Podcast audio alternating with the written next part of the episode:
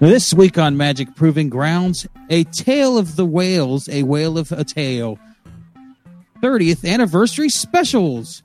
More than meets the eye. Getting closer to Pioneer parity. Now with new decks.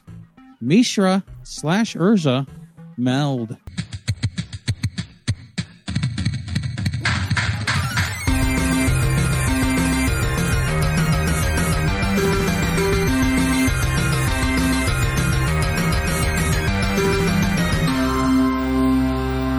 Welcome to Magic Proving Grounds, the only Magic the Gathering podcast that proves putting fake cards in $250 packs really pisses Twitter off. I'm your host, moderator Dave, and with me we have. You're supposed to say our names. I thought we decided that. Oh, did we? I'm- yeah, I think so. Okay. I'm Ben, and I'm here. I'm lost. Unless. And joining us, Figuratively and literally. that's the best kind of loss. Uh, also, we have. It's certainly not the TV show. That's the worst kind of loss. Hey, it was good for the first couple seasons. Yeah. Okay. I've never watched it, so I really shouldn't say anything. Mm, it's not worth it when you know it's happening. I'll just say that. Yep, yep. I I don't know anything. I that show has somehow not been spoiled for me in the slightest. Oh boy. Oh, boy. All right, I have an idea for a new podcast. I uh, literally the only thing that I know about it are the actors that are in it, and I don't even know that much other than Uh, the Wasp. I don't even know. I don't know. Uh, but, I, Evangeline Lilly was in Lost. She's the Wasp. oh, she's in there. Yeah, she's like the main character. What remember, isn't one of the hobbits in there? Yeah, Yeah. that too. Yep, he's a he's a main character. I, this is the extent that I know about Lost. is plane crashes on an island. yeah, yeah. That's Yeah, That's that's that's that's the best part about it. That's and that's it. like that's the only thing that I know uh, is Mystery It- ensues. yes, yes. it starts off the same way that Lord of the Flies starts. Yeah. Mm, It kind of goes that route a little bit. I think it's yeah. been a long time. Anyways, Do, do they is- skewer Piggy in the butt with a giant wooden spike? I'm not saying they don't. Because the book was very specific that it's in the butt, oof. and I always thought that was weird. Yeah. It's like completely Anyway. unnecessary. This is a Magic the Gathering podcast, not a J.J. Abrams stand cast. So uh, Yeah. We do have a lot to go over today. we do have a lot to go over. Why don't we just get right into it? Yeah, let's just do that. We'll skip what you guys are doing this week. Probably want watching Lost. In another Dave's case. I'll just say it was sorting a lot of magic cards still. That's it. Still, all right. Well, let's talk about the uh, two hundred fifty dollar elephant in the room. Hmm. Magic the Gathering, thirtieth anniversary edition. Yeah. It's announced on the stream earlier today. They were going to sell packs of cards for $250 with uh, non tournament legal versions of. Um, is it what what what exactly is the It's- contents? a uh, collection. It's basically beta, uh, you know, alpha beta, with all the uh, racist cards and the anti cards removed, Mm. and uh, and then uh, new card back, uh, so they're not tournament legal, Right. and they're randomized, and they're selling them to people for a display box of four packs. That seems to be the the uh, golden number apparently for nine hundred and ninety nine dollars. Hmm. So, uh, what's your guys' take on this? Uh, now, are they gold bordered? They are gold bordered Not the On the back. back, So the back is what makes them. They look like the original magic. Well, not the original because I've seen the the shots. They're like re yeah, they Um, look like new and they cards. the yeah the new frames But with if the you- stamp. If you put them in a sleeve, it would just look like a new card. Okay, You would not see a And- gold border. so obviously somebody would see that and be like, ah, that is not illegal Black Lotus. So you can't like try to hide it, right? Yeah, I mean, because it's not it going to look like an alpha card. thirtieth anniversary as the uh, set stamp. So, Right, right, right. and also there's a chance that you can get retro frame versions too. Um, yeah, but still oh. are not but yeah, they're still- still not going to look like not- the original. right. yeah, they're still not gonna look like the original. Okay. So that's the four in one. What the product is. Um, Um, this is a product I will not purchase. I don't say that a lot, actually. I was about to Should I give you a round of applause for coming No. out and announcing that you're not going to buy something? I don't. No, Should we all be proud of? Do we? We can cancel the intervention. yeah, yeah. Cancel the intervention. Yes, you can't see I- me. I'm I don't. I don't have a. I don't have a problem. I promise. I don't have that big of a problem. Let's put it that way. I'm not an addict. No. So this this is largely. I, I think this is for whales, right? I mean, this is for people that like to collect. Uh, maybe like MTG finance people who uh, uh, predict that these will go up in price because it's a 30 and 30th anniversary, uh, 30th anniversary edition limited run of a cards, right? Like that's like, are And- you gonna buy? Is is normal people gonna buy this? Who's this for? I uh, speculators is my guess. I don't know who else is happy about it. To be honest, I mean, speculators and collectors. like I like. I'm annoyed. I'm not flipping tables, man, like Twitter seems to be, but because um I didn't watch the stream right off the bat. I pulled up the uh, post on uh, MTG Daily and was reading it, and I saw it, and I was like, "Oh, this is cool. I might actually do the the powered cube I've been dreaming about and get get some of these these cards." And then I keyed in on the price, and I was like, "Mother." Yeah, that's not gonna happen. Yeah. that that that dream went away. I'm like this, and then and then because I- like I originally because it was confusing how they wrote it in the post. Like, is this like the collector set that they used to they sell, where you got the the box and it was all the cards and they're gold bordered, or are these packs? And then you you read into it, and then I eventually ended up watching the the recorded stream after the fact, and it's like, oh, these are randomized packs, so you're not guaranteed to get anything. And Yeah. I- my heart sunk. I'm like, like like if if you wanted a bunch of proxies of the alpha beta cards or the power nine or you know all the important cards from those sets um if it was $250 that's i mean that's still a really high price but at least you know what you're getting like you op- you pay $250 to get one rare and get a Serra Angel like yeah, I- so I think first of all, the first lesson that people need to learn is not every product is for them. that is true Like when you said I'm not going to buy that, yeah, I'm not buying this either. But Mark- that's because the product's not for me. Mark Mhm. Rosewater, is that you? Yeah. what are you doing on our stream? well yes um and, and I'm completely fine with this. Like to be clear, like I I sound heated, but I'm just passionate. Um, I'm actually completely fine with this product. I have no no problems with this product. And a lot of the complaints that I I see from people, like I don't understand a lot of the complaints because like for as long as I have been playing Magic, people have asked for these cards to be reprinted in any way, shape, or form. Literally, people saying, "Please reprint this card any way that you can." And then, what did you? What did people think was going to happen? You thought Magic was going to be like, "Hey, we're going to take this card off of the reserve list and reprint it for five dollars a pack." Yeah, ten dollars yeah, like right. how much like no they are going to come out and roll deep into collectors pockets Yep. that's what it should be for something like this this is exactly what they should be asking for now again this product is not for me i'm not going to buy it it's not for probably most of the people listening to this but for the people it's for it's 100% worth the price and it's 100% what they should expect to get for that product I have no argument with that. You're right. You are right. If they want proxies, they can pay a proxy person to do the proxies for them. there are people all over the place that can give you cheap, inexpensive proxies that look very good. If all you're looking for is, is a proxy card, go get a proxy card. Don't buy this. Yeah, I've even seen them where they do like a special cut with them. It might be a Cricut or something, but it's even got the rounded corners, you know, Mhm. um, and, and it's on good card stock too.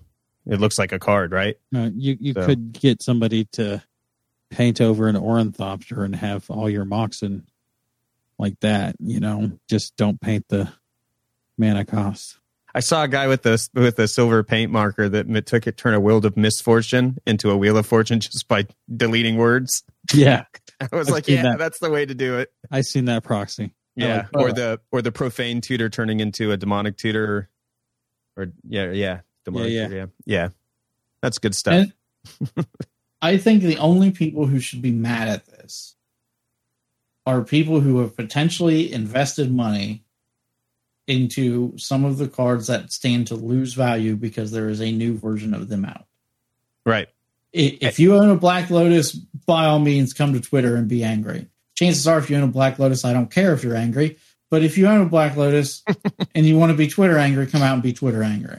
Well, I also don't know that this will I- even affect the prices, but I mean, I can say you don't know yet, right? You, Right. It stands to be. It's like we'll have to see about how it affects the prices, but being not I- tournament legal completely. I yeah, my they- my guess is it does not affect prices because it, it- they Yeah. are not tournament legal. Uh, the the only purpose to this is is collectors, but we have seen in other markets, not necessarily Magic, um, two things can happen. Sometimes these reprints come out and people say I can get this cheaper, and all I really want in my collection is a Black Lotus that I can look at, and I'm okay with it being this Black Lotus. Hmm. Sometimes it has the opposite effect, though. Sometimes these cards come out and people say, "Man, I've always wanted to have a Black Lotus. Now I'm going to try and track one down," and the Hmm. price goes up.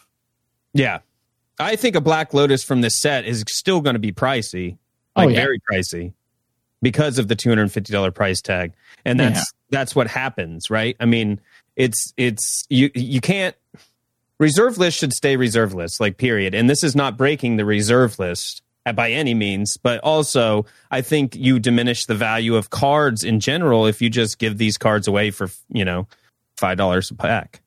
Yeah. Like the the the the not not the monetary value necessarily, but the the hearts and minds value, right? Right. Yeah. If I could Which just go is- out and buy a, a fake Black Lotus that's Magic approved for five bucks, then nobody's going to care. It, the game would die. It would be over.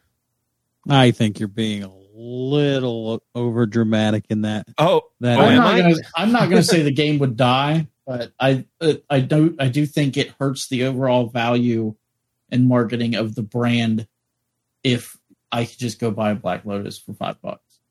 Yeah. Well, yeah, I don't think anybody's suggesting that Black Lotus should be five bucks. I just think that the way that th- I think, again, I'm a little perturbed, so I'll just play the the perturbed side. I think the the intrinsic complaint on this is that they're ran they're randomized packs, two hundred fifty dollars a piece. You're not you don't know what you're getting. It's like the definition of a lottery ticket or a loot box, yeah. stuff like that, where I- it's I mean, like I don't disagree with you, but people know what they're getting into. I don't play the lottery because of that. Uh, So, again, these products are not for me. and I don't complain about people who play the lottery or the lottery that the lottery exists, right? Like, yeah, just don't engage with the product. I think like Yeah. this is this is a good thing for Magic, in my opinion, because this allows them to chase the whales to get money. To maybe because you know how business works, you always have to be going up. Profits have to go up. So how are they going to do that? Do you want them to charge you more for your packs, or do you want them to make a standalone product you don't have to engage with to catch all the whales? I'd like to point out that they're doing both. Well, yes, but it's 50 cents a pack or whatever, if to, you know, 10 bucks a box or whatever instead of, you know, 30 Yeah, or what have you, you know. it's just When- I don't know. It's just frustrating. Um, I can see where people are coming from. Again, I'm not going to buy this product. I probably never was, even if it was what I thought it was originally for nine hundred ninety nine dollars, which was the Hmm. complete set collector style, like the original collector's edition that they put Right. out. Um, I don't think there's a single product that Magic could put out for a thousand dollars that's for me. Well, yeah. Hmm. I don't have a private jet. Of course, there's nothing they would put out for a thousand dollars. It's for me either. But um, Because I, I was just thinking, I was like, if if it was like what a reprint of, e- of one of every card from every set ever, I still don't know that I would drop a thousand dollars on it.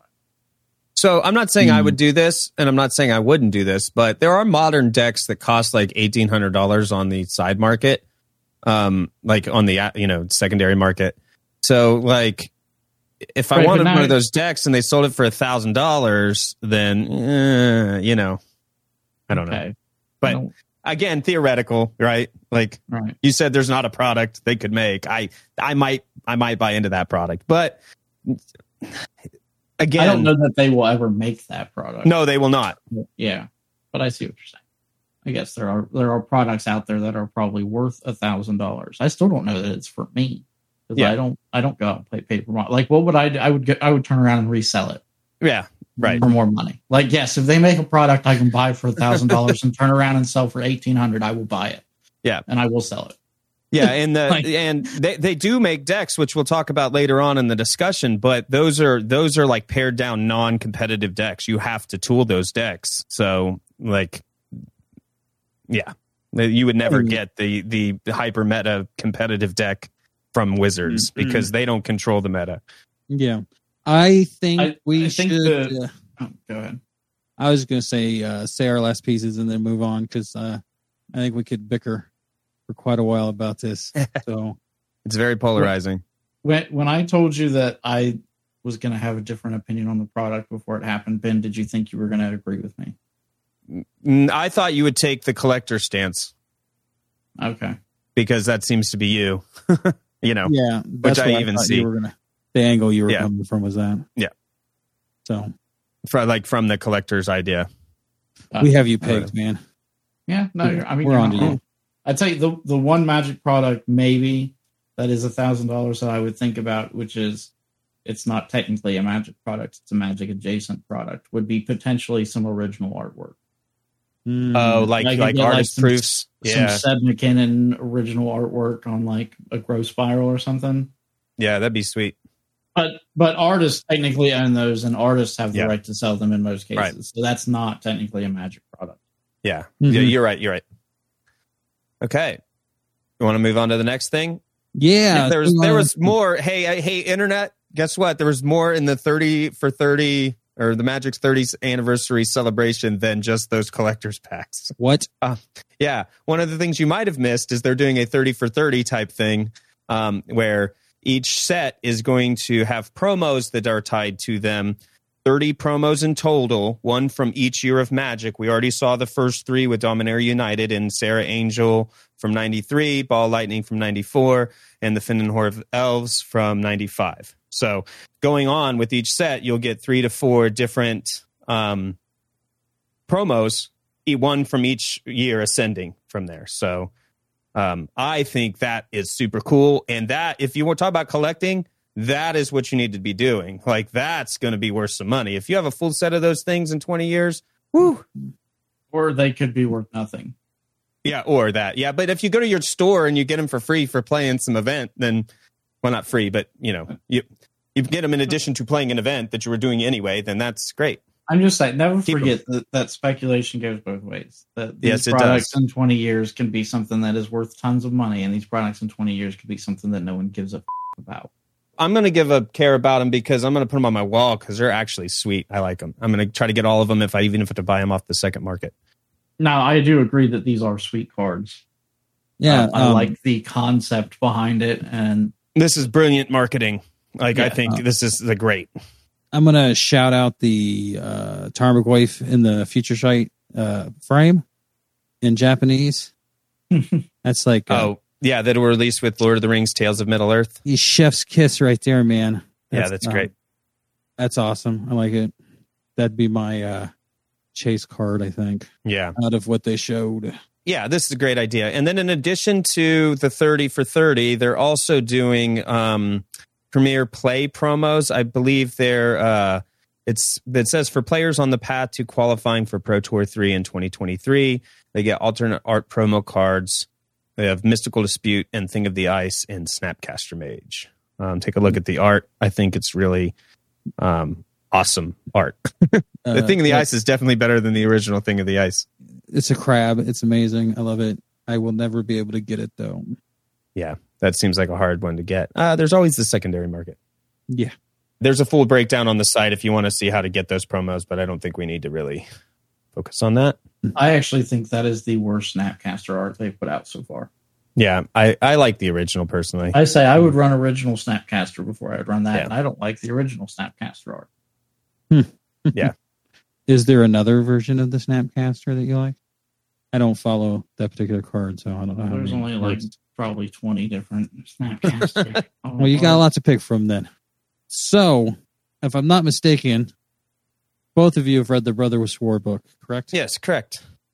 Okay. It was a It's been very a good book. long, long time, but Been a long time, but y- y- Well, I mean, me having three brothers that I was constantly warring with, I kind of really connected to those that book uh, and the Yeah. struggles that Urza and Mishra went through.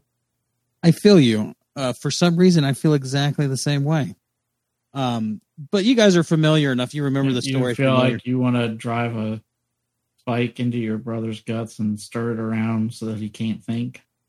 uh, that happened in time streams. Um, Oh my god! Sorry. Yeah. All right, how about Oh, drive a but- dragon engine up to my door and knock it down? Yeah, sure. Um, point I'm trying to make is you guys are familiar enough with the story. Um, do you remember Optimus Prime being there? Because I personally don't. I think he was in the background. He he was in the he was fighting in the background. Yeah, he, he was a dragon engine that turned into a robot, right? Yeah, I don't- Yeah, he was like think it was like the um the the Beast Wars version of him, right? He I was, don't, I don't think they actually He's Gorilla. named him. I think just when you when you remember those old uh, cards, like when you turned a certain page, it played a sound bite of the Transformers sound. That Oh, okay. See, I bought my I bought my book secondhand. The battery must have been dead. Goof I'm trying to make is where let's talk about the uh, Transformers cards that are being released inside packs of Brothers War. And I have a uh, do, do you want me to? Can I? Can I? Well, let's tell about talk about what the product actually is. So they're Yeah. non non it like non rotating format legal. mhm, They are eternal legal, uh, like legacy vintage Yeah, commander, yeah, and they are going into a standard set. and they are featured um, transforming transformers. They have a back that they transmate into a vehicle. Um, they're a robot on the front and a vehicle on the back, just like you'd expect a transformer to do. That's the product, right? yes, Okay. they're putting them right in the in the packs the Brothers War. So obviously, um, as as a fan of Transformers, I think the art is sweet. This is nailing the '80s. Like, woof! Like I love it. The flavor is sweet. They all have a more that meets the eye ability um, that you can play for. You can pay that alternate casting cost ability to play it transformed on the backside Ooh, um, which is great. Um, the the flavor is awesome. Uh, I I love the idea of transformer cards I'm with you in, ge- in general. up to this point. You, you keep talking? no, you can give the next point because I'm sure it mirrors mine. Yeah. It you could get them in Brothers War packs. I don't I mean, uh it's hard to be salty because the cards are cool, but also I'm a little salty because they're Transformers in my Magic the Gathering like yeah, in universe product. Like because you build so many standard and and constructed decks that you wouldn't be able to play your Transformers in. Yeah, that that's exact. I you know what? I just look. I live on salt and and misery and pain. and, and misery, and you just you gotta let me have this. No, actually, I You don't. can you can be mad about it. I'm not. I'm- I'm, I am not trying to control your emotions here. I, Nah, it like in in all in all seriousness, I read this. And I was like, oh, that kind of sucks, but also whatever. Yeah. Um. Okay. So mine's kind of like yours, so, So- with one little caveat. So I I, would- have I, I have one question Sure. actually that I want to clarify here. So I I did not research this. I do not know the answer. What spot does the Transformers card take up in this in the pack? It's a Ooh. set booster. Only it's the same cu- slot as the commander uh, card. Like it, it's the same idea as the commander cards that were in Oh, then I'm Other 100 ones. percent okay. That's exactly what I'm saying. My my thoughts mirror yours, Dave, uh, bro- moderator Dave. But I I would rather have a transformer in that slot than some useless commander card. Hey, man, I'm not even going to say useless commander card. I don't Yeah. play commander, so I don't play commander, but yeah, it doesn't Um, necessarily. just to be clear, so that everybody knows the with the four one one, you will not be drafting these transformer cards. Yes, correct. Correct. Okay.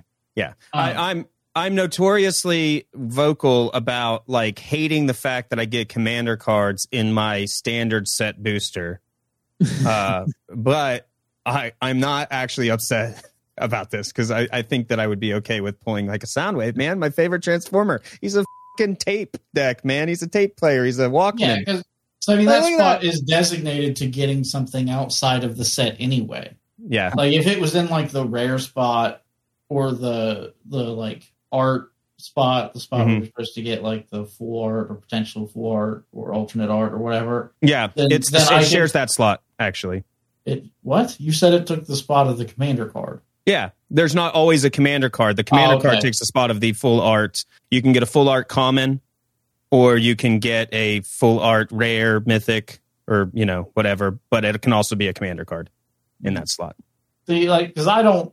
If it's just going to take up the space that the commander space takes up, then I'm 100 percent okay with it. If it's Yeah. going to take away from the chance to get, or or someone's chance, I it- shouldn't say my chance because I haven't bought a pack in five years. Um, if it's going to take someone's chance of getting something that may is relative to the set, I can see Yeah. some people getting mad about it. But in that particular spot, that's that's basically like a bonus card in my mind. Yeah. Anyway. Right. So it does actually take a card that would be usable otherwise in a, in a standard format. It does always take that. The commander card always takes that. But uh, but really, what the people are mad about But, is it, this but also in that Transformers. spot, you could always have a chance to get a card that's not viable Right. because you could always be a commander card in that spot. Yeah. So it, like my my outlook is I would prefer that that slot didn't go that way to begin with, but if they're going to do it, I'm okay with them doing robots. Yeah, I would much rather there be a Transformers and that's potentially in that spot than a commander card. Yes. And maybe I'm in the minority there, Dave. No, Dave I- probably. No, I like seriously. I mean, I don't care. Like, like I, I want to build Transformer Commander deck. So, like, I, I mean, It's it is really sweet. it's it's like you you yeah, yeah I have this like inclination in me to be like oh magic purist, but in in the long run it's like who fucking cares? Like you Right. get the Transformer card. Yeah. Um. Because I mean, they do this. They could have done a Transformer secret layer, you know, but instead they did this. So which is better because I would never buy. I don't know. I probably would. I think I keep saying I'm going to buy a secret layer, but when the times come to like pull the trigger, and I'm just like, eh, yeah. Yeah. like I like because you have to wait for it. You don't like they're not like you buy them and they're like, okay, we're shipping it out right now. Hey, I wait, mean, based on prices, I wish I would have bought the Walking Dead secret layer, but Oh yeah, they're pretty pricey. Um, so okay, one more thing I want to note. I mentioned that the uh, eighty they nailing the eighties cartoon art aesthetic, um, but that's only on the regular bordered ones, not the borderless or the showcase treatment. The showcase treatment appears to be from a newer art style. Maybe I haven't watched the newer cartoons, but um, I don't. I would rather have the re- regular old basic '80s art than the the showcase versions of these cards. Hmm. Not a fan of the shattered glass look. Um, no, the shattered glass is fine. It's just the design of the Transformers. Um, Oh. They're they're more like a more modern looking cartoon, where like Mm. ma- it looks like it's made with a computer instead of hand drawn. Yeah, that's all the that that look. that's- you know, that's been the case for Transformer cartoons since the yeah, I would rather have the eighties. mid aughts. Yeah. Yeah. Um, so yeah, I think they're cool, but I, I wish I I wish like I, I guess I don't wish. Uh, I just I I don't see a problem with them. I, I I'm going to be excited to open them. Mm-hmm. Uh, just for future reference, not for the the, the Brothers War packs, because obviously you'll be getting your Transformer cards. But yeah, yeah, crack open a set booster, and you see that you've got one of them pesky Commander cards. Just send them my way. I'll I'll take them off your hands for you. They make you upset. Yeah, they they Mhm. it kind of it's like ugh. Wouldn't want you to be card. upset. Hey, sometimes though they're worth like twenty bucks, and I should actually just like sell them. I think Mm. probably Yeah, probably. in that case instead of just hold on to them because I'm a hoarder. like you'll never know if we can we need it. I might need it for something. Yeah. Um. So, uh, speaking of smooth transitions, this is not one. Um, I love it. Best segue ever. uh, holiday secret layers. You guys want to talk about that? Oh, do we have a link to that? I haven't seen holiday secret layers. Let me put it in the show notes. I must Maybe we erased it. Holiday secret layer. It's Google. Ah, they made this my say search on. This might not be good. Oh no. Oh, oh no. Is it on the Secret Lair website yet? Eh, no, it won't be until October 20th. Oh, I don't do that, but I did see these uh, little littler walkers Secret Lair, which got like chibi versions of uh, that is Elspeth cute. and Narset and Karuk. Oh man, that those are fun looking. Oh, it's, cute. it's very cute. So I saw with the 30th anniversary Secret Lair Ah, yes. that the, it's what 30 cards for 150, but they're only telling you what seven of the cards are. Yeah, maybe that's what I'm thinking about when I put holiday because they were talking about get it picking it up for the holiday. Oh yeah, because it comes out around then. Yeah. Okay. What what do we have better. a uh, where's that at? Oh here, yes. Secret Lair Explorers the 30th or Secret Lair 30th anniversary countdown kit. Is that the time thing? Just in time for the Yeah. holidays Secret Lair. Okay. Yeah. Um good. Is a set of 30 boosters with stylized wrappers that mark their year, one for each magic year. Inside, you'll find a card printed from that year with a twist. It comes in a true style with Secret Lair. Comes in a style true to the Yeah. Secret Lair ethos. yeah, let's, let's just skip this. Let's go on to. uh No, dude, it's cool. Okay, man. You guys want to talk about it? I mean, they did. I want to know what else is in there, but uh before I pay $150. But that Shark Typhoon, That's That is awesome. really The Shark cool. Typhoon is so cool looking. it's like a B movie cover, man. Like it looks like Yeah, a the movie VHS. art poster. Yeah. Yeah. Uh, And I, I actually really like the Necropotence too. The metal. yeah, Necropotence. Necropotence. I Yep. do too. You know what's one I don't like? The retro frame fucking Chromox. um no. Planeswalker card. Elspeth. Oh, Yeah. because it's a dude. Have you ever? Yeah, yeah. People play that Secret Lair. man. It's a fairy, and it's like I have to read your card really quick. Hold on. Can you not do that? I'd appreciate it if you just used the left one. This one's formatted a lot better than the Teferi one was because the Teferi one didn't have any breaks in um like paragraph breaks or anything. It was just like all in Have one you thing. seen the Karn, the Great Creator one? no. Oh I my know. god, it's like I can't even.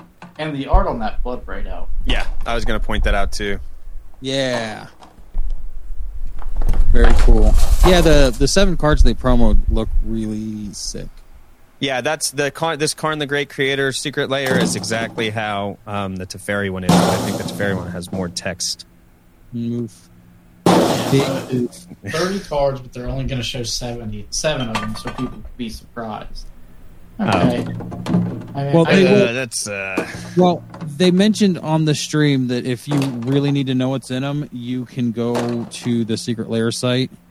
okay. Um, okay. twen- So you you can be surprised, or you can Yeah, not. you have to like actively go to the site and then click "I want to see spoilers" yes. in order to get the rundown of what else is in the in the set. And if you want to be Okay. surprised, you have that option too. Yeah, nice. Um, yeah, Um, but it, each card has a 30% chance to be a foil. it's pretty sweet.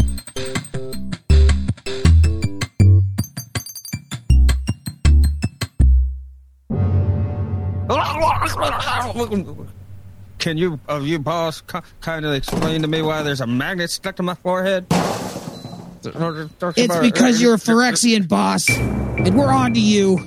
You're never going to get away with it. Now, Mo, I think it's it's my turn to be confused. What what what in Dom Dom Dom Dom area are you talking about? We're not going to fall for it, boss, Why did you hit him in the face with a hot frying pan? because he's a Phyrexian, Walter. We need to run. Good idea. Go out the back and then out through the alley. Let's duck into the warehouse up ahead. Behind the crates. My boys, come here. Let me complete you. I promise it won't hurt much. Never. I like being me. Fair enough, but it's not like you get a choice. Uh, uh, uh, uh, uh, uh, uh. Ugh, why does this stuff keep happening to us? No, Mo, but could you give me a hand with these crates? I don't think we're gonna find any Halo in these crates. It's not like this is exactly like last time. No, you idiot. We're gonna push the stack of boxes onto the boss, and maybe we'll have time to escape. It might even kill him. Come out, come out, wherever you are, my boys. Once you are complete, things can go back to normal, and we can go back to cooking and waiting for Teferi to show up. I knew it. Exterminate, exterminate. Ah, Ugh.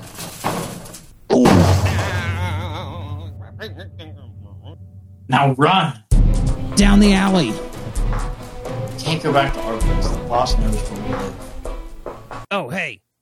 Have you guys seen any Zendikar grab cakes here? Because I really miss those. I can't What find the them hell? anywhere. Wazoo? What are you doing in this alley? Looking for you, obviously. Duh. How'd you get here? I walked. Well, there's a bit where I rode in a merchant wagon, but Mo, this is this is definitely a trap. Wazoo died on Capenna. You know this. We need to run. I don't know, Walter. He looks a lot like Wazoo. I doubt they can make themselves look real without having a body to copy. Quit messing around. Please don't make me leave you. Okay, Wazoo.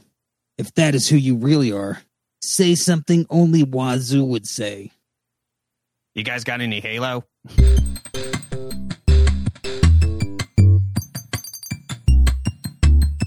You guys ready to talk Pioneer?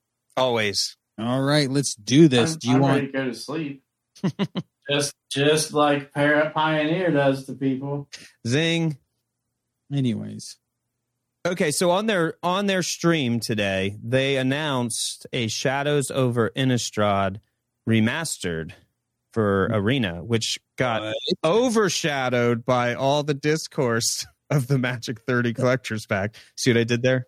Oh, ah, it was a pun. I got it. Mm-hmm. Well, I don't know if pun's the right word there. It's Oh, more like a Word play. wordplay. So they are probably doing what they did. This it's it'll be similar, I'm sure, to what they did with Kaladesh and uh, what was the other one? Amonkhet, Common Ket. where they took the two sets and made it one, took the important cards and made them all one. So Hmm. um, that's going to uh, drastically affect Explorer in a way that I wasn't expecting. I was expecting Explorer anthologies to kind of fill in the gaps and stuff. They and then they surprised with this Innistrad. So I'm pretty cool with that. I'm uh, actually fairly excited. They also announced uh, the Explorer Anthology 2, which will be coming sooner. So Shadows over Innistrad comes on in 2023, and then the Explorer Anthology would be later this year. What cards are you excited about in Shadows of Innistrad? Oh, thank you for I know some um, of the answers to this one. things that are pioneer staples now that don't exist on Arena. Change this Explorer metagame in a way that makes it so it's like actually different. So some decks like that are just stomp on Arena because the other decks don't have cards that Right. improve No, them. I, right. I- So that's th- comment. I didn't think we needed to spell that part out. Okay, so these are the cards that I think uh, that are in the metagame and paper that will help the metagame on Explorer.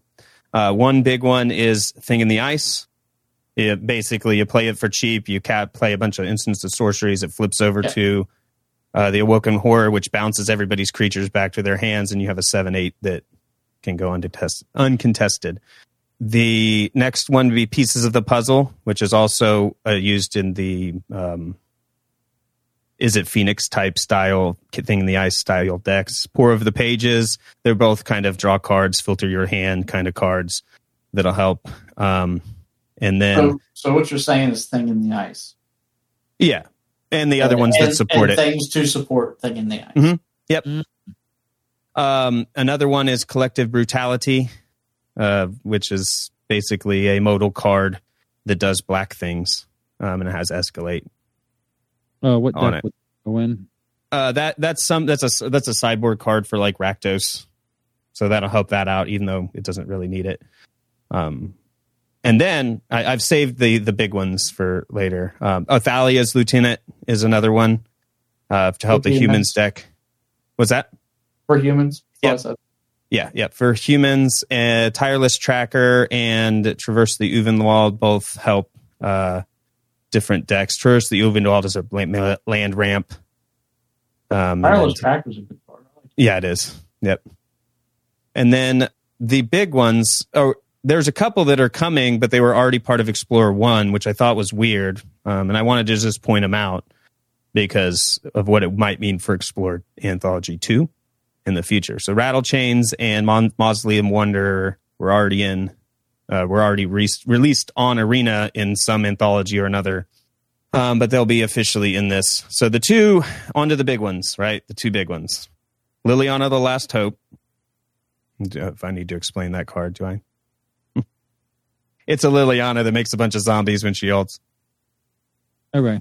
Uh, and then the big one, the really big one, like we'll say moon sized big one, uh, Emrakul the Promised End, the Eldrazi 1313. Mm. Um, it's the one that makes everybody take, you, you get to take turns. So you, well, you gain control of them and then you get to take an extra turn. Or no, you gain control of them and then they take an extra turn after you mess them all up. Flying trample protection from instants. 13 13 for 13. Mm. So on that that's very creepy. the what? The art? The art on Emrakul Yeah. and Yeah, he's he's a big uh squiddy tentacles. it's jellyfish. Makes Don't me know. feel makes me feel uh, uh, some kind of way. That's it. Uh, the card that might help my, um, historic Sigarda's aid. I think there's a colossal hammer deck floating around on Arena somewhere, like Hammer Time, and Sigarda's aid was in there too, so they'll get that with this. Um, that's um, pretty much all I had. But my questions, and you can maybe help postulate things with me. If they're doing the Shadows of Innistrad anthology, that was the set block the two sets directly before Kaladesh, which is the currently the the oldest set on Arena. So they're moving one back and doing Shadows over Innistrad. Mm-hmm. So do you think they're going to go one more back to um what is the name of the set before that? You think they're going to keep going back Yeah, keep going back until they go because they'd never announced that. So it'd be the Zendikar Battle for Zendikar Yeah. would be the one ba- behind that. Um, is that I their mean- plan? Because this is the first time they've they've they didn't mention that they were going to do this when they talked about turning Explorer into Pioneer. I mean, just because they didn't explicitly say this, they did say that they plan their end goal was for Pioneer to be on Arena. Mm-hmm. Yeah. So oh yeah. I'm just saying. Do you think that they're going to do this with the other sets? Um, Yeah. Khans of Tarkir, Theros, and Return to Ravnica. You- they I mean, they have to. They Yeah. have to if they're going to do what they said they were going to do, which is put Pioneer on Arena. Yeah, it's- yeah. I mean, it, ma- it all makes sense. Um, so okay, the next thing that I, I was going because they they said what what they made it made it sound like was they were going to do a whole bunch of these Explorer anthologies until they get all the Explorer or the Pioneer relevant cards. Yeah. Um, so they're doing number two, and as we saw in number one, there were cards. So, so yes, th- they did make it out like that, but if they are going to have Pioneer in Arena, every you have to card do needs to be available, yeah. even if it's not a card that's in some of the meta decks. Because what if some dude wants to play it in his Pioneer deck? yeah. Well, You're yeah, never yeah, you're not going to have a, a a shifting meta if you don't have that one weird card that nobody knows what to do with, and then Yeah. You know they figure it Hmm. out. Like they can't say the Pioneer's in there unless every card is in there. Yeah, yeah. Well, see, I don't know that Kaladesh has all of the Kaladesh cards from both blocks. I think it's like the best of. Um, I think there's some missing, right? Or am I wrong? um, I don't know. think there You would have to see. You would have to look. I think the thing that they're doing, the thing that I assumed, I haven't looked uh, card for card, but all the draft enablers that are the same in both, like the the common dual lands and stuff that they put in sets to Mhm. make draft happen. If you put both sets out, then you have people that are getting, you know, four copies of, you know, whatever green black land was the enabler de jour for that Sure. block and you don't have that when you squish them together you know what i mean so the duplicate uh draft stuff is what i always assume they took out of the remastered Gotcha. And then um, uh, another idea would be that things that were reprinted in further on sets they might not need to put in the um, remaster because it's already on Arena unless it's Mhm. draft relevant. Maybe. Mhm.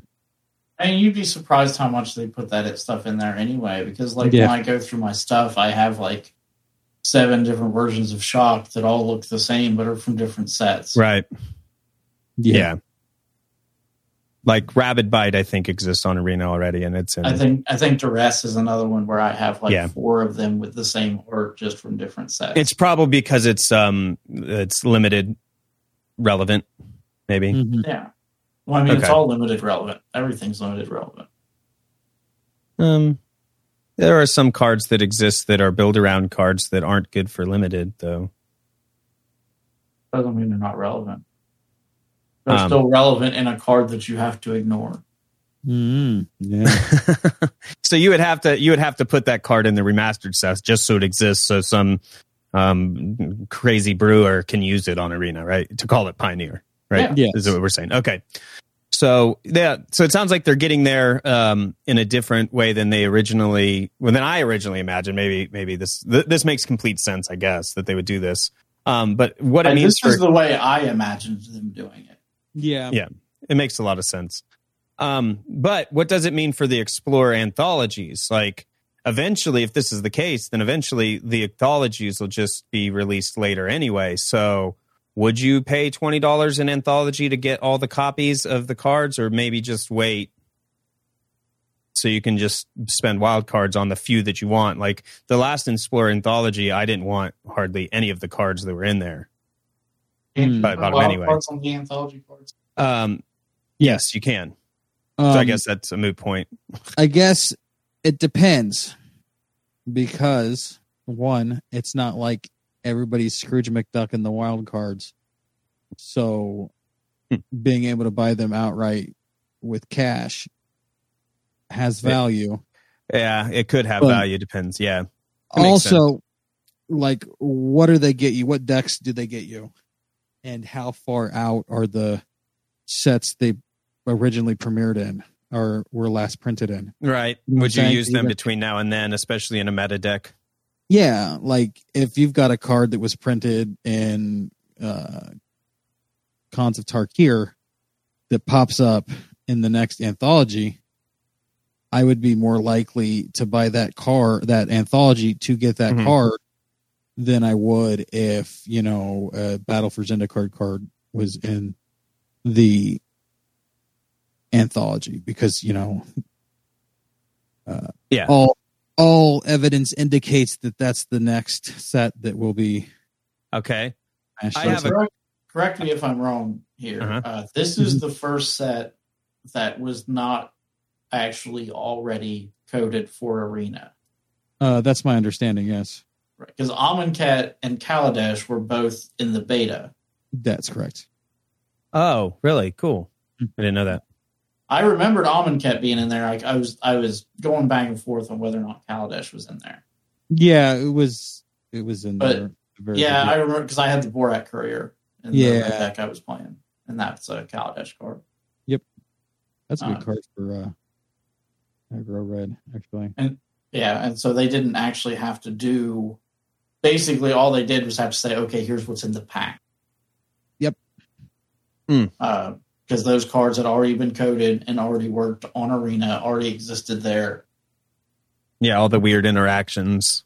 Like, because Hmm. people forget they can't just do this. They can't just add to a spreadsheet and it work. Like, there's some weird interactions and some uh, abilities that were only present in these sets that they have to just they have to actually code and make work with all the other cards that exist. Mm-hmm. So, uh, it sounds like a it sounds like a nightmare, honestly. Uh, backdating things. So, I I do have a question. I want a prediction, um, and it's probably an easy one. Uh, when they do Khans of Tarkir remastered, will the fetch lands be in there? no i mean obviously well, I don't okay, so it no. seems like an obvious choice because they're banned in Pioneer are never going to be unbanned, but they did they did uh, the the one set where they just just did the bans anyway. They put them on there for like EDH people, right? Um, and then they banned Well, them in every format. Too. So Well, Like but if- they're banned in historic. Like the these cards I'm talking about, they're more I for like the brawl people, right? Yeah, but the the fetch, like the power level of historic is so much different than pioneer. Would the fetch be detriment, especially when considering that you don't have to stand there and watch your opponent shuffle his fucking library for the fifth time in two turns? So, do we want fetch lands in historic? That's the question. I I kind of do actually. Ah, I don't know. A degenerate. I want to. I do not want them to be in historic. My prediction is they will be in the packs. They will initially allow them to be played in historic, and they will end up getting banned. You will. They will let you spend wild cards on them, then they will ban them, and then give you wild cards back. That's that is my predict because They're going to find out it's bad, right? no, I don't. You think it's I think- intentional? They know it's bad. Oh, yeah, fair. But what's but what's going to sell packs in the arena environment? Oh, right. Because they're going to say, okay, well, we put it out and we, we, we kept a close eye on it. We knew it was something we needed to watch, uh, but we wanted players to have access to it, and we wanted the original spirit of the packs to be there. You know, Mm. and, and we didn't we we monitored it closely, and it is detrimental to the the historic metagame, so we're banning it. dude dude i think you're right i think this is exactly because they're they're willing to give you the wild cards but they they've took how much dollars off of you so you can buy enough packs to open them right?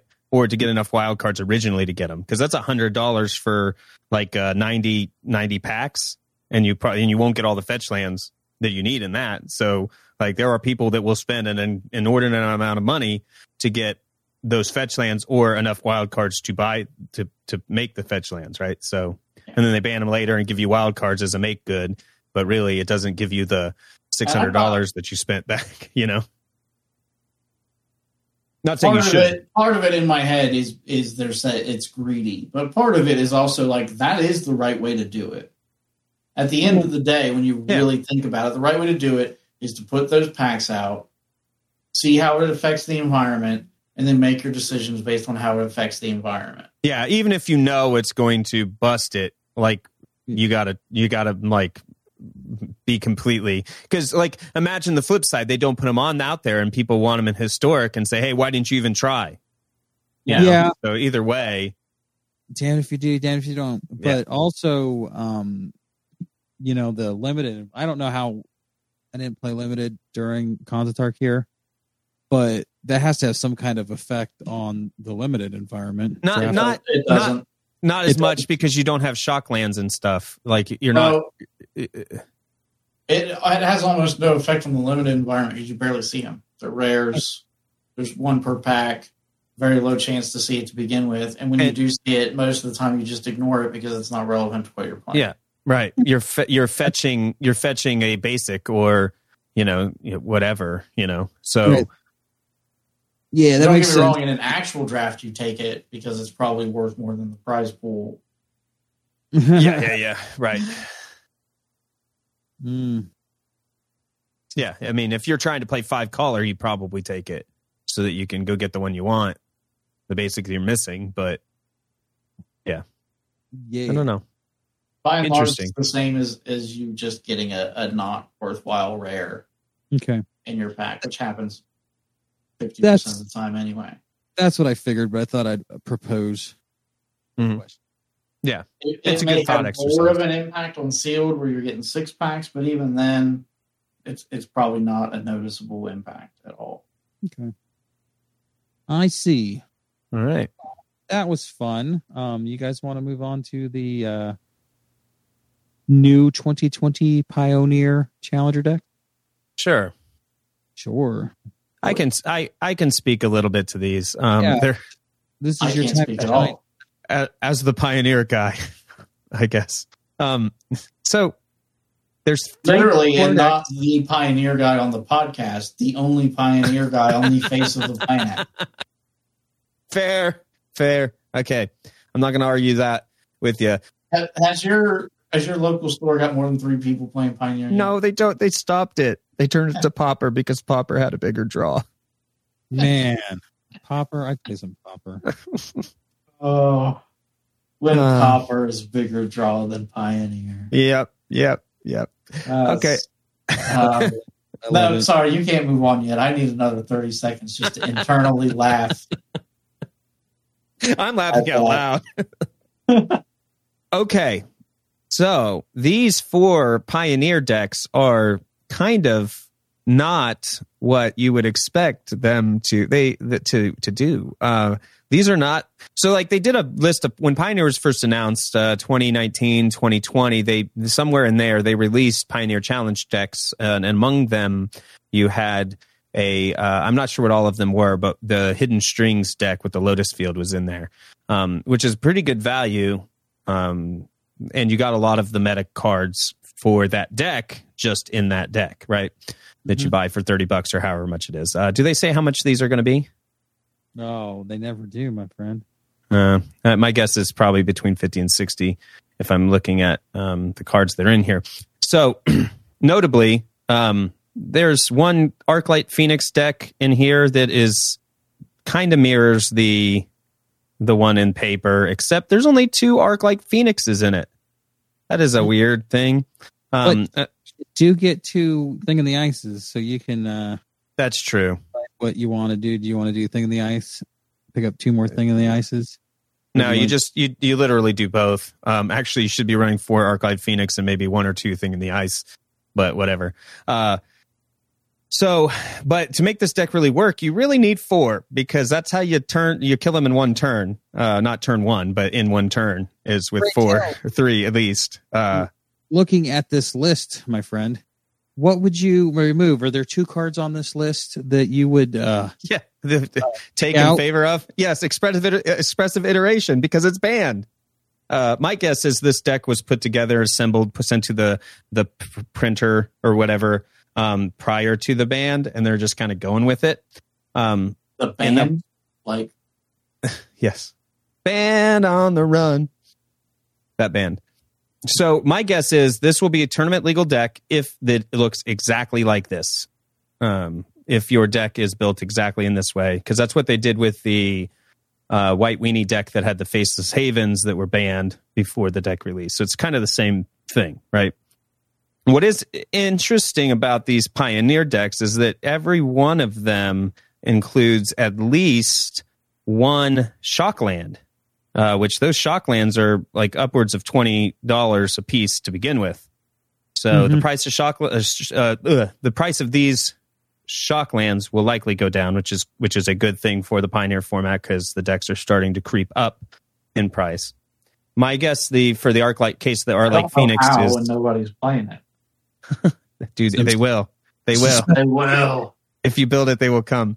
Uh, my guess is they had a mythic and a rare limit on what they can include in here, and Arclight Phoenix is a mythic, so they can only include two mythics. Just, just to be clear, In when you say if you build it, they will come. I think it is more likely that you are talking about a sex dungeon than Pioneer.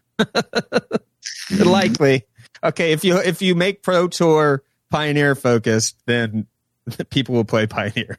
so uh let's get an over under on this. Write this down. How many Pioneer Pro Tours is it going to take to get people interested in Pioneer?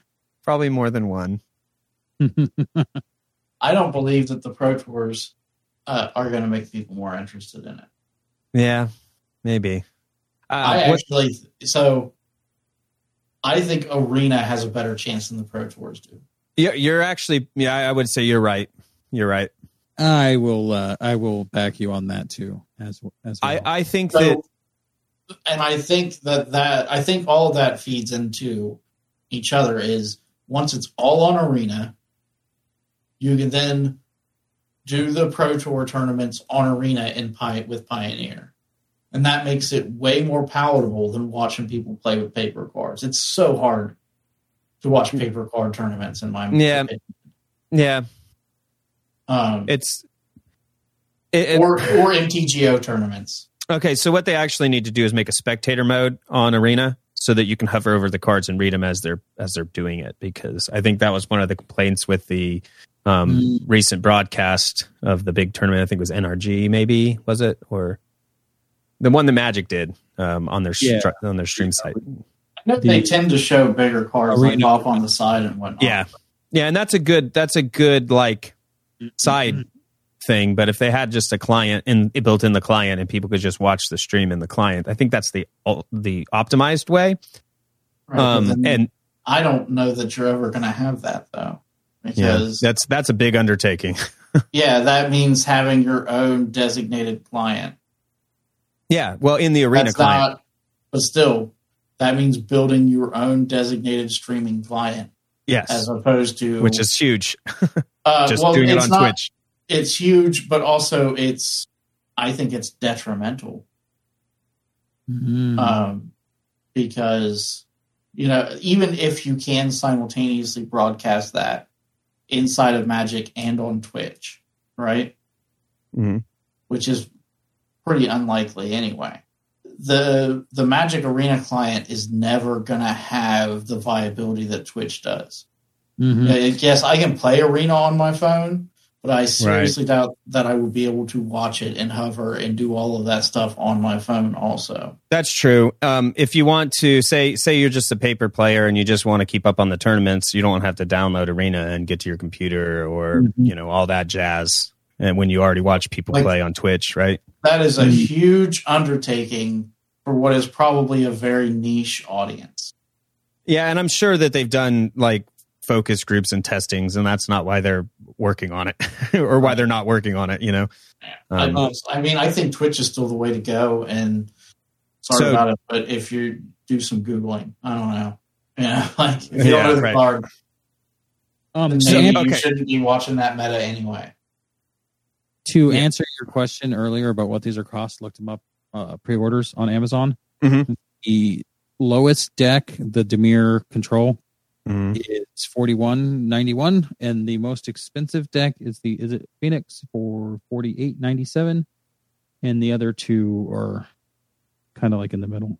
so they're going to be forty bucks because these are Mhm. Amazon pre-orders, Yes. like by people who are expecting to buy this deck and resell it.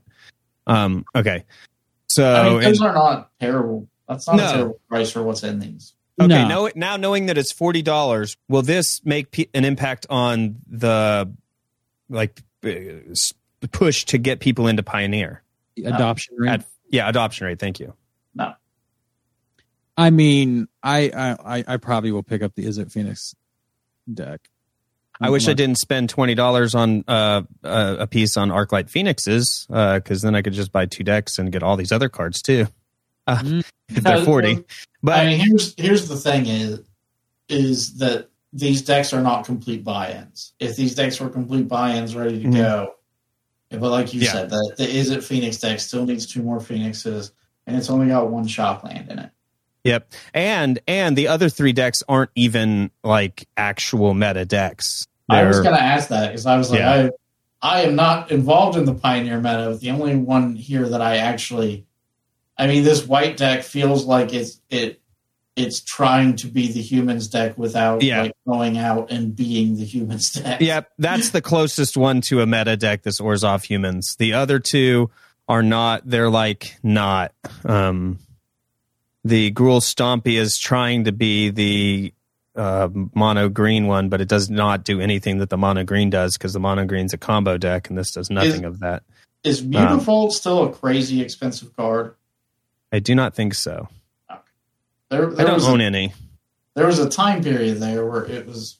I, th- I think it was still in standard though. It's seven bucks. Where, yeah, okay, yeah, where it, it was like a sixty dollar card or something crazy. Yeah, it's not widely used in Pioneer. I don't even own any. I don't think. I, I, I if these were for like if one of these was the Green Stompy and one of these was the Rakdos deck and one of these was the Izzet deck and one of these was the Blue White Control deck, then I think that you might have a better chance of getting adoption rate higher. But these like just having this Arclight Phoenix deck that is not really going to do what it actually wants to do, uh, is not really going to cut it right. That's what I, I think looking at them. Um, you will, however, get a bunch of fatal pushes and mystical disputes, which are five or six dollars a piece. just by buying the Dimir control. So that's good. If you're wanting to get into Pioneer, but I said, this is not really gonna. You got torrential, See that? uh, torrential Gearhulk. That's cool. I, I mean, the value of these decks are way more than forty dollars. Like if you look Yeah, at the no, like the for cards, forty dollars, sure. these are a good value. You can buy these and be happy that you spent money on them. I don't Take think them it's to apart. get people Put them together in a better competitive deck. Pioneer though. Yeah. Yeah, same, same. Good try. Not not there though. I don't think. Mm. That's all I have to say about Pioneer. You're done. Oh my Yeah. god, he's finally done. Well, for now. He's finally he's- said all he he's could never say gonna- about Pioneer. Okay. I'm pretty sure people saying all they had to say about Pioneer happened years ago. Yep. Oh, it looks fun. Not interested. Which is, honestly, the the shame of it really is when you really break it down. I think Pioneer sounds like the most refreshing format. Like It if there is. was, if I was like, man, I want to get back into competitive Magic, Pioneer is where I would be looking. Only problem is I wouldn't be able to find anyone to play with. That is my problem. that is exactly my problem. Like, Uh, uh, they have a uh, actually over by me, like thirty minutes away in October. They have a uh, teams tournament where it's pi- one like one one person plays Pioneer, one person plays Modern, the other plays Legacy. The problem is Hmm. I don't know anybody that has a Legacy deck, so I was thinking about entering that and being the Pioneer dude, but okay, so you just need to find legacy three people, and then you need to put together the most annoying uh, stickers legacy deck you can manage to brew, and then you'll you'll skunk out a couple wins uh, in the Just from people legacy, conceding when you go to put stickers on their cards. Yep, yep. and then you just get two strong players for the the uh, modern and the there you go. Sweep the, the pioneer and and tr- climb the ladder that way. Yeah. If you're in the greater Columbus area and you have a legacy deck, get at me. we'll we'll hook you up for this tournament. Stickers. All right. All right, let's talk About about about what we talking about? what are we talking about? I don't know. Uh, a couple brothers that got pissed off at each other and Oh, we're talking about you guys. yeah, Well, sure. yeah, sure, okay. Uh, but these ones, What are like you mad at each other for this time? Um Oh. he he stole my my weak stone. Did did did he eat your pop pocket again? Yes, and yes, he he I asked for spaghetti and he gave me salad. Wait, that was that wasn't me. Sketty. Did you guys make Sketty? The- yeah, we the- made spaghetti the all the with time. the with the. Oh, no, sorry. Are you? It's the honey Boo show. They make Sketty. oh man. How uh, they make Sketty? it- what is what- spaghetti? what is, is- is it different than spaghetti? It's it's still I'm really scared. dry spaghetti noodles Oh no! Uh-huh. in a container with a stick of butter and like half a bottle of ketchup. And then Uh, you, you microwave it and you stir it all together. I'm pretty sure we've made that though. Actually, to be fair, not microwaved. I don't think we microwaved it, but I mean, no. The microwave is for frozen burritos and hot dogs. Yeah. the only thing you do- use the microwave for. I I am okay with buttered spaghetti noodles. Hundred Oh percent. Oh yeah, sure. Uh, Not the ketchup ketchup, part. though. Holy, the ketchup part Yep, makes me You lost gag. me at ketchup. I'm pretty sure we've done it though. We as po folk. All right. So actually, what we are going to talk about is these uh, meld cards. Uh, the brothers, if they just stopped fighting and melded together, then it all would be good. Ah, that's what. What if they made a meld card out of two meld cards? that and it meld was- like Four cards. whoa, like. But the but the backside that they meld together turns into like the big furry monster. Look, it's the look. You got. You're not. You're not thinking big enough. It's a the trifold cards we were talking about last podcast No, that pop out and then they meld together once you've done the the third fold out, and then they meld together into a six fold meld creature. oh, Is it like one It's of those coming. old, old uh, like puzzle, like the ring puzzles or whatever. You have to figure out how to put them together. So not only do you have to like try fold them into little triangles, but then you have to figure out how all three of them fit together to make Yes. your little dodecahedron. Yeah. And if you And then- figure it out without assistance, then you get uh, a plus 10 plus 10. If your partner, if your opponent has to assist you, then um, you, You, get summon Hellraiser and you're damned to hell a. Yeah. in torment for eternity. Okay, so let's talk about Might and Weakstone. This is one card. It's not the two individual cards from Antiquities. Correct. Um, and then Urza, Lord Protector. So these are coming out in Brothers War. Uh, Oh, they're kind of early spoilers. I know we do a spoiler show, one spoiler show per thing, but we these have uh, are the exception. I think these these two. Just because Excellent of the brothers. affinity you guys have for the Brothers War books. Oh man, they're And so Urza good. Oh, man. They are good. So the Might Stone and Weak Stone is a five converted or five mana cost artifact. It's a legendary artifact, Power Stone. When the Might Stone and Weak Stone enters the battlefield, choose one. Draw two cards.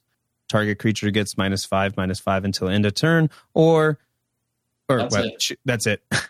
and then there's uh, it has the ability to tap, add two colorless mana. This mana can't be spent to cast non-artifact spells, just like the uh, Karn from DMU, yeah.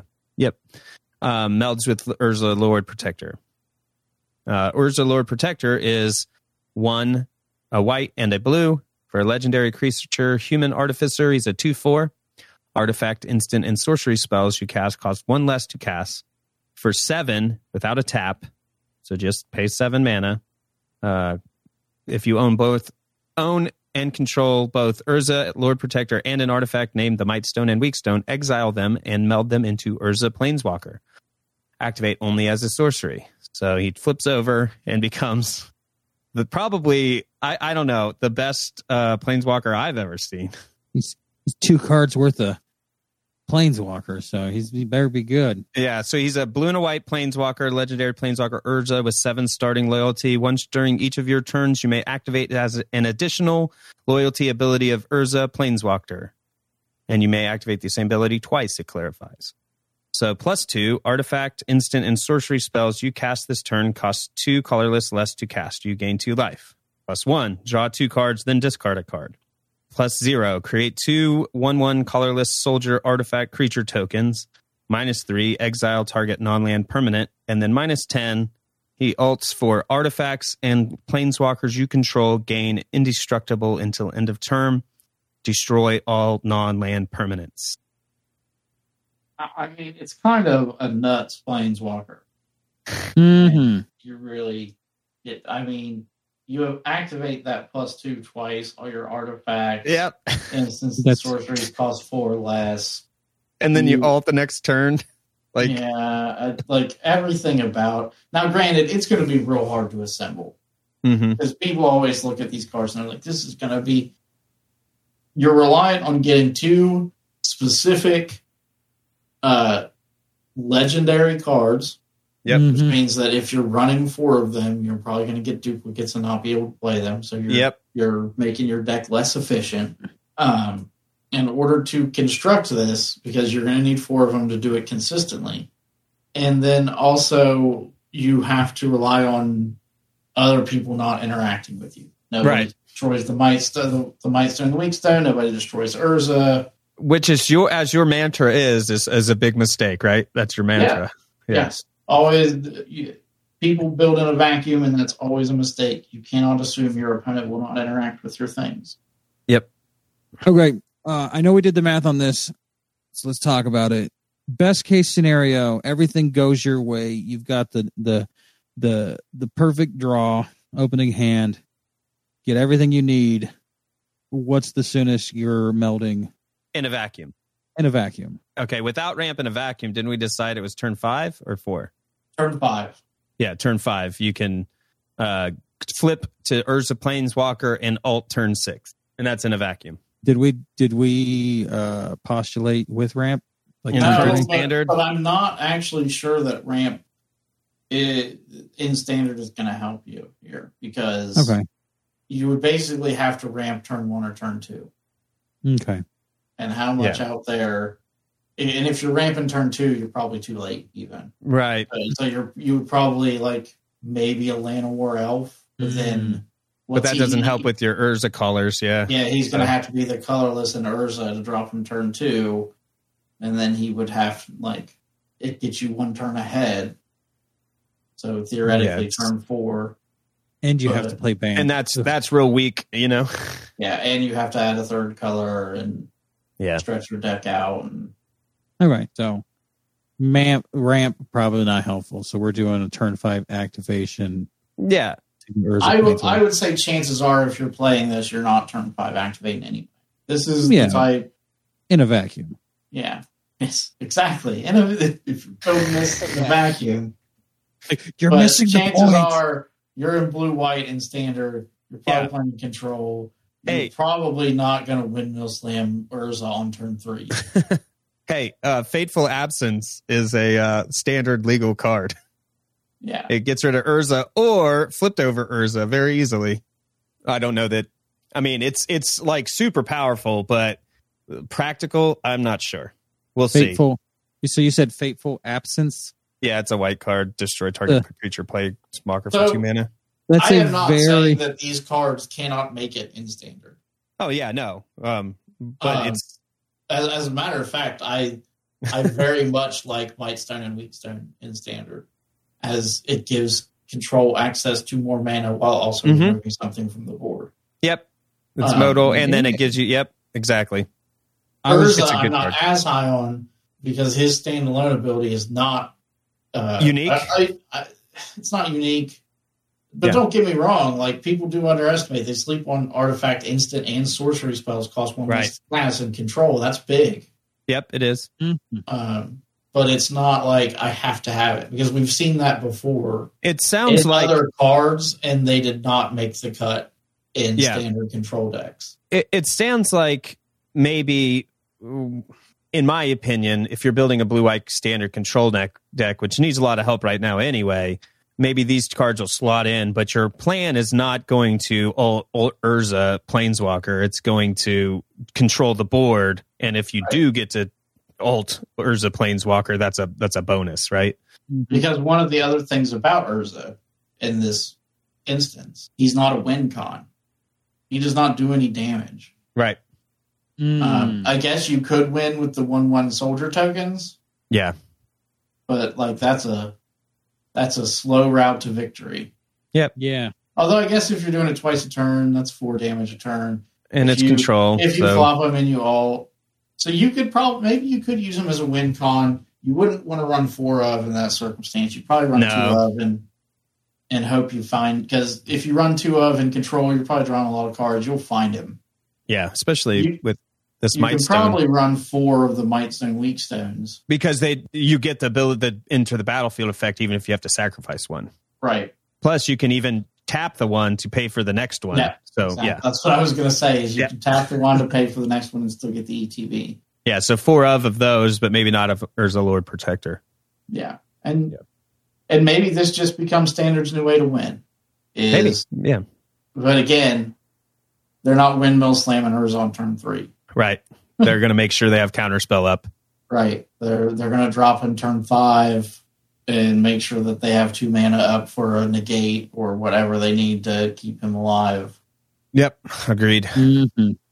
So while you guys were talking serious big magic stuff, you just wanted to wax poetically for a moment about the fact that Fateful Absence would be the most flavorful way to remove Urza Lord Protector or Urza Planeswalker from the board.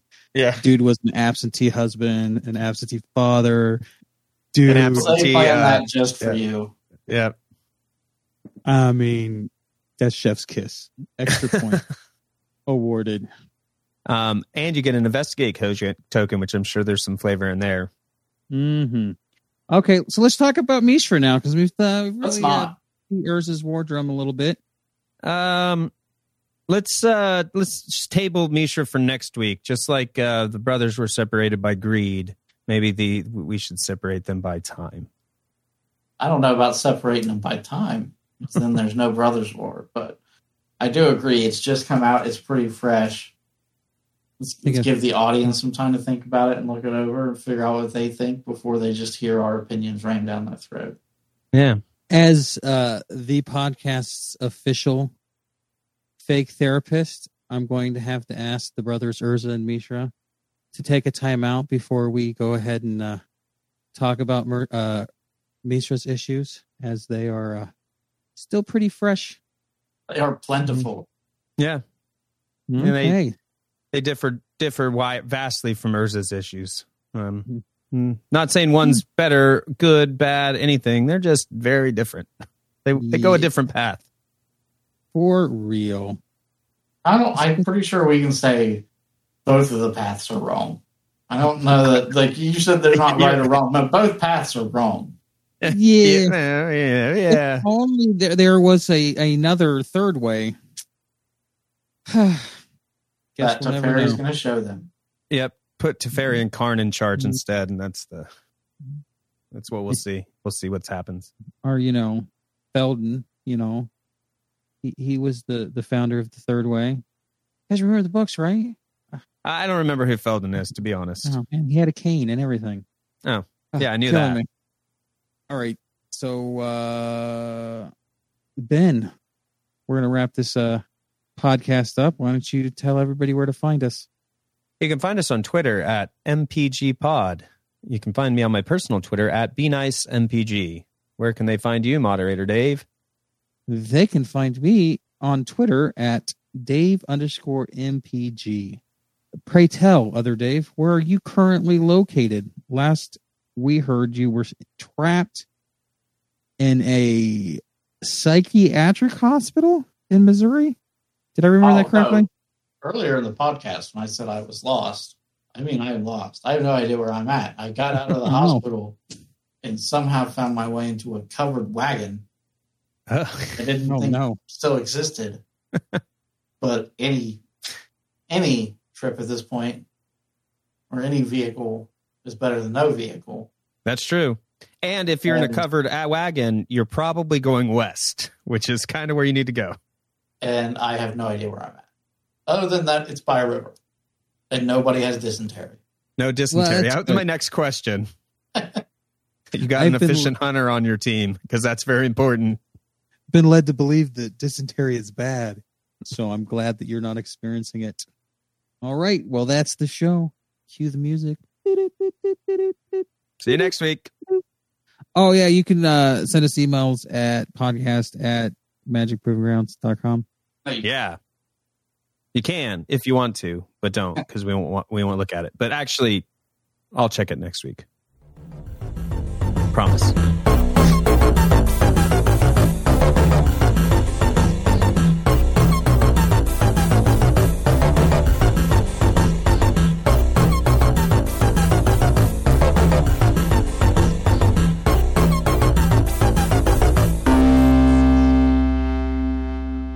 Do the Phyrexians sound robotic?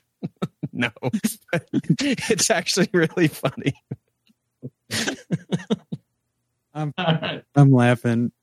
They look. Nobody says that they don't. So I imagine they sound like the Matrix um, machines. You know how they have that like weird like Mr. Anderson. no like the machines like the you know like with the like when they talk it has that metallic thing behind it that they Mhm. make. Yeah. Yeah.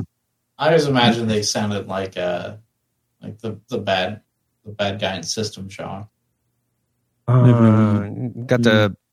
I'm trying to remember how that sounds. Where where they don't like sound robotic, but there's like a glitchiness to their voice. Oh, like a, eh, eh, eh, like Yeah. um Colonel Colonel in uh, Metal Gear Two Yeah. when he just when he goes that. yeah I got it got it got it yeah